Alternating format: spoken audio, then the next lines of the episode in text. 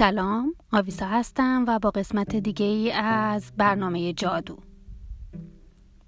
توی این قسمت می‌خوام براتون در مورد خدایان ایران باستان صحبت بکنم. ولی متاسفانه منابع زیادی وجود نداره. برای اینکه ما بتونیم خدایان ایران باستان رو بشناسیم یکی از دلایل اصلیش که ممکنه زرتشتی ها یا کسایی که دین زرتشت رو دوست دارن. دوست نداشته باشن که در موردش من بگم ولی دین زرتشت هستش. به خاطر اینکه وقتی که دین زرتشت در ایران به قدرت می‌رسه دو تا کار می‌کنه. یکی اینکه تمام معابدی که برای خدایان باستان بوده رو از بین می‌بره و یکی دیگه که خیلی از خدایانو که توی لیست خدایان ایران باستان وجود داشته یا محوشون می‌کنه از بین میبردشون یا اینکه میاد و میکندشون مثلا خدایی که خیلی معروف بودن و تبدیل می‌کنه به فرشته ها و یا بعضی از اون رو به دیو تبدیل می‌کنه. برای همین خیلی سخت بود که من پیدا بکنم یک لیستی و از خدایان ایران باستان. هم باید توی منابع فارسی نگاه می‌کردم هم توی منابع انگلیسی. منابع انگلیسی بیشتر به خاطر اینکه هرودت جزو کسایی بوده که معمولا کم و بیش ذکر کرده. وقتی که رومیا به ایران می‌رفتن یا حمله می‌کردن و یا خودشون سفر می‌کردن کم و بیش با خدایان ایران باستان آشنا بودن. و بعضی از نورم میشه توی اوستا پیدا کرد ولی میگم که توی اوستا به عنوان فرشته یا دیوزشون نام برده شده. ولی در واقع اینها قبل از دین زرتشت خدا بودن خدایان ایران باستان بودن. برای همین خیلی سخت بود. حالا میگم که متاسفانه یکی از کارهایی که دین زرتوش مثل بقیه ادیان بزرگ و تک خدایی در دنیا کرد از بین بردن اون فرهنگ و اون مذهب چند خدایی ایران باستان بودش. ها من یه لیستی پیدا کردم که بر طبق حروف الف با اونو رو طبقه بندی کردم. و امروز می‌خوام براتون خداها یا دیوهایی که با حرف الف شروع میشن و باهاتون در میون بذارم توی جلسه های بعد حروف دیگر رو در میون می‌ذارم. جالب است که بدونید که خدایان دوران ایران باستان به دو قسمت تقسیم می شدن اهوراها و دیوها که اهوراها همون خدایان و الهه ها هستن و دیوها معادل همون ها هستن. منتو یک وجه یک وجه و یک چی بهش یک شکل بد و پلیدی دارن. جالب اینجاست که بگین آها خب اهوراها توی زرتشتی هم توی اوستا هم ذکر شده. جالب اینجاست که دین زرتشت استفاده می‌کنه از یک سری از واژه هایی که در گفتمان ایران باستان بوده و اونا رو وارد دین خودش و کتاب اوستا می‌کنه. برای همین اگر که دیدید که یک شباهت های وجود داره در مورد اسامی یا ویژگی اینها که ممکنه که خیلی ها توی اوستا دیده باشن یا کتاب مقدس دیگه از زرتشتی ها دیده باشن به خاطر این هست که اونها استفاده کردن و از اونها کمک گرفتن توی دین خودشون. خب حالا اولین کسی که می‌خوام اولین چی بهش میگم موجود مقدسی که من می‌خوام براتون بگم آبا تور هستش که در واقع داور و قاضی مرده ها بوده. اسمش به معنای یک فردی با ترازو هستش که میاد ارواح مرده ها و اعمال اونها رو وزن می‌کنه و بر طبق اون که کار خوب یا بدی انجام دادن اون رو میفرسته به بهشت یا دنیای زیری. جالب اینجاست که بدونید که در دنیای باستان بهشت وجود داشته ولی چیزی به اسم جهنم وجود نداشته و بهش بهش می‌گفتن دنیای زیرین یا جهان زیرین. در اسطوره هایی که مربوط به جنوب عراق و جنوب غربی ایران هست این آباتور به معنی زندگی سوم هست. دومین چیزی که می‌خوام ذکر بکنم آدم کسی یا هستش یا که به عنوان اولین انسان و اون روحی که توی همه انسان ها وجود داره ازش ذکر شده و یک شباهت های با آدم کدمون دین یهودی ها داره. سومی آسما دیوا هست که همون جوری که از پسونده اسمش پیداه یک دیوه که این آسما دیوا دیو خشم و شهوت و دیوانگی هستش. و بیشتر ولی خشمش متوجه جالب اینجاست که متوجه گاوها می‌کرده. و عاشق جنگم بوده عاشق خرابی بوده و به همراه دیو مرگ. که آستوویدا تو هست. میومده و ارواح مرده ها رو وقتی که داشتن به سمت بهش می‌رفتن دنبالشون می‌کرده و اذیتشون می‌کرده. معمولا اینها خودشون یک حریف و دشمن ابدی دارن که همونجوری که می‌دونید توی دوگانگی دین زرتشت هم می‌بینید که خوب و بد هستن و میگن در آخر زمان هر دیوی با خدای معادل خودش حریف میشه و اونا شکست میده. حالا حریف و دشمن ابدی این آسمادی و سروش هستش یا سراوسا بعدی آگاز هست که آگاز هم یه دیو دیو مریضیه که معمولا معتقد بودن که از طریق چشم و چشم زخم عمل می‌کنه و وارد میشه و برای همینه که ما اون چشم زخم از اون موقع ما داریم. یعنی برای جلوگیری از ورود این دیو مریضی هستش. الههی که الان براتون دارم اهورانی هستش که الهه آب و آبشار و دریا و رودخانه هست و معمولا برای شفا و درمان و ثروت. معمولا اون رو احضارش می‌کردن فرا میخوندن چون همونطوری که من توی قسمت های قبلی گفتم معمولا اون جادو در دنیای باستان فرقی نمی‌کنه چه توی شرق و چه توی غرب و جاهای و فرهنگای مختلف. حتما با کمک گرفتن از یک خدا یا یک الهه یا یک موجود ماوراء طبیعی همراه بوده.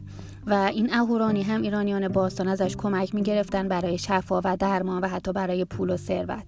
که میگن دختر یا همسر اهورامزدا هست. این اهورامزدا بهتون بگم که بعدها دین زرتشت اهورامزدا را می‌کنه خدای واحدش. ولی قبل از زرتشت یکی از خدایان بوده اهورامزدا که بعد, بعد توی قسمت های بعدی من سعی می‌کنم که در مورد اهورامزدا و اهریمن بیشتر توضیح بدم و اینکه قبل از زرتشت در واقع چی بودن و بعد زرتشت تبدیلشون می‌کنه به این دوگانگی اهورامزدا و اهریمن و معنی اسم اهورانی هم که گفتم که دختر یا همسر اهورامزدا بوده چون مطمئن نیستن یعنی اینکه کسی که متعلق به اهورا هستش. به همش می‌گفتن اهورانی. یه خدای دم که با وجود که برای من جالب هست هیچ چیزی در موردش پیدا نکردم. ایریامن هستش که خدای دوستی و شفا بوده و من خیلی دوست داشتم در مورد این خدا بیشتر پیدا کنم ولی متاسفانه هیچ منبعی دیگه نبود. بعدی آکامنه هست که این یکی از دیواه و نشونگر تمایل جنسی هستش که توسط اهریمن فرستاده شد تا زرتوش رو اقوا بکنه. البته این من نتونستم قبل از دین زرتوش معادلی براش پیدا کنم. تا که پیدا کردم این بوده که تمایل جنسی بوده که اهریمن میفرسته تا اینکه زرتوش رو اقوا کنه و فریب بده.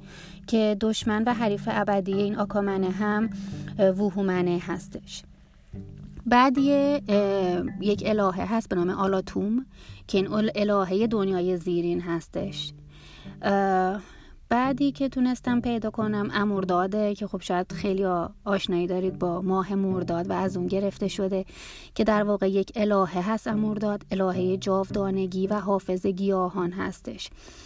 و حریف و حریف دشمن ابدیش هم در, در روز آخر زمان زریخ یا دیو پیری و بیماری و چی بهش میگن؟ هر چیزی که مخالف جاودانگی هست هستش.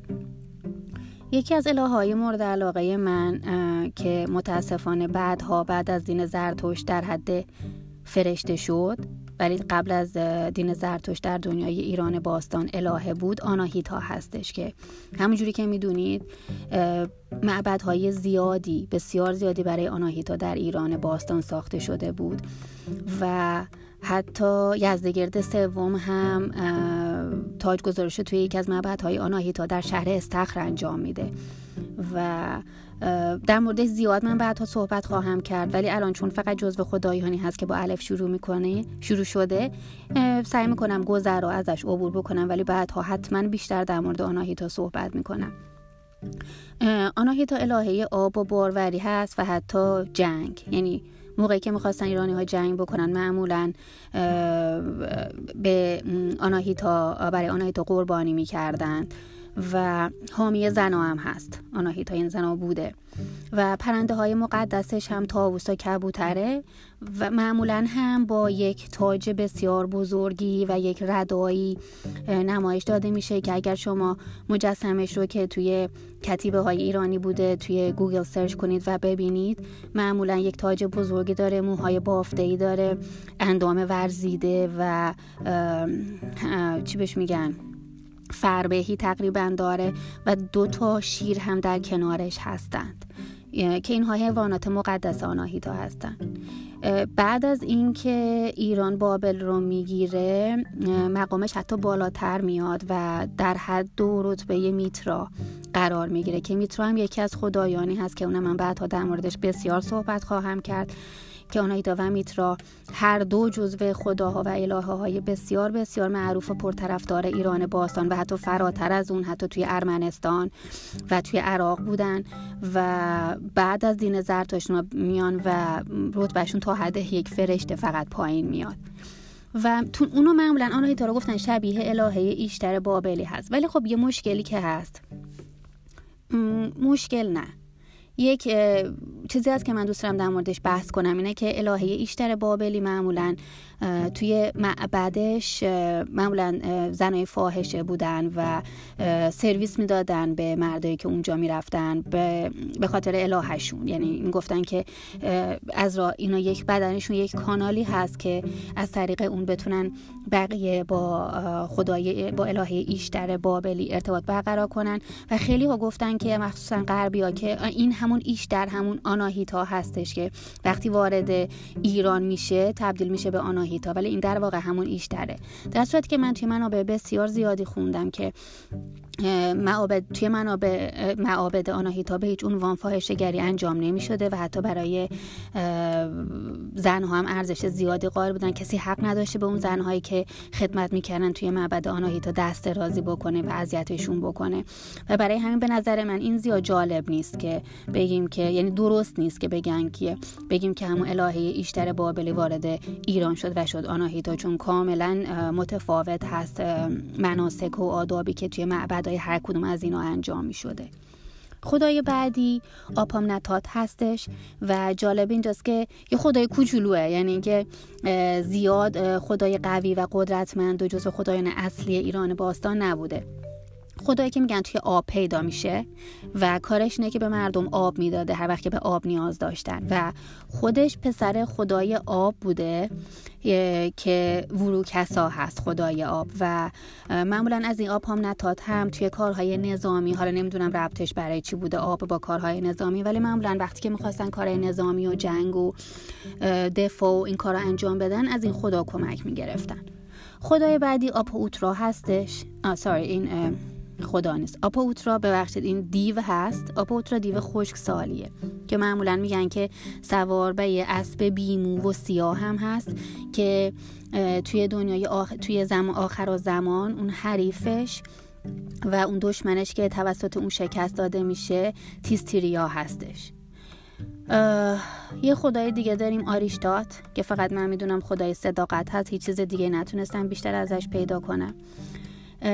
یه چیز دیگه هست به نام آشاو هیشتا هستش که معمولا این توی اوستا زیاد از این اسم شده از آهاو هیشتا که در واقع بهش می‌گفتن نظم عالی. که از اون نظم فیزیک و اخلاقی که روی زمین هست محافظت می‌کنه و دشمن اصلی همه دیوا هستش. دشمن های ابدیش هم جرمه که یکی نیست. دو تا دشمن داره توی آخر زمان که باش بعد مبارزه بکنه. یکیش دیو دروغ یا دروغ هستش و یکی دیگهش دیو ارتداد که ایندرا هست. جالب اینجاست که بدونید بعضی از کلمه هایی که ما هنوزم الان امروزه توی فارسی ازشون استفاده می‌کنیم در واقع اونا خدا بودن مثل آسمان.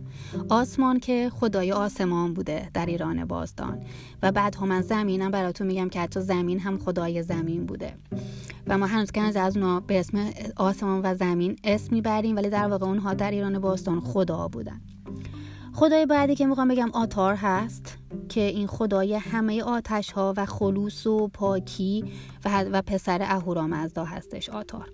که می‌دونید که آتش خیلی در نزد ایرانی مقدس بوده حتی قبل از زرتشتی ها خیلی خیلی آتش مقدس بوده و آتش های مختلفی هم داشتم آتش رو طبقه بندی می‌کنن که در مورد اونم دوست دارم من بحث بکنم. اون قسمت که می‌خوام در مورد اسطوره های ایرانی صحبت بکنم. حتما در مورد انواع آتش در ایران باستان صحبت خواهم کرد. خب حالا می‌رسیم به چی؟ به آخرین خدا از حرف الف که دیو هست در واقع به نام آزیده هاک یا آژیده هاک.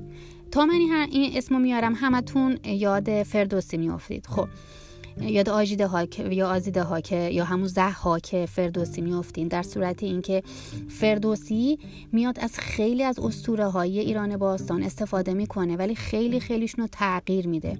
و حتی من اون موقعی که می‌خوام براتون اسطوره ایران باستان رو بگم بهتون میگم که اصلا داستان سیمرغ در ایران باستان کاملا متفاوت هست با اون سیمرغ شاهنامه. و آزیده هاک هم همینطور یا همون زحاک که توی ایران باستان دیو توفان بوده که در واقع گله ها رو میدزدیده ولی به انسان ها هم آسیب میرسونده. شبیه مار بوده با سه تا سر و سه تا چشم که توسط یک خدای جنگجو که یه تلفظ اسمش سخته. تراتونا. بله خدای جنگجوی تراتونا گرفته میشه و برده میشه به بالای کوه درما... درماوند. که همون دماوند هست ولی تو ایران باستان به درماوند ازش اسم برده شده. می‌گیره این خدای جنگجو که ما توی افسانه شاهنامه میگیم و فریدون هستش. می‌گیره میبردش توی اون کوه دماوند دسته که می‌دونید این داستان در ایران باستان یک خدای جنگجو بوده که آزیده هاک را می‌گیره و میبردش توی بالای کوه درماوند و طبق پیشگویی ها میگن که اون از زندانش فرار خواهد کرد و در آخر زمان در یک رود آتش که اسمش آیوسوست هست. آیوسوست فکر کنم درست تلفظ کردم. اسم رود آتش که آیوسوست هست در اونجا میفته وقتی که فرار می‌کنه بعد و کشته میشه.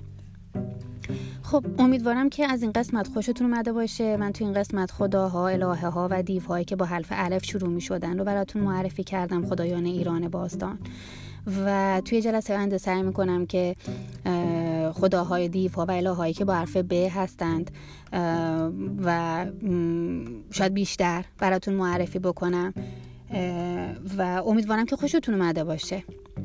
روز خوبی داشته باشید و خدا نگهدارتون.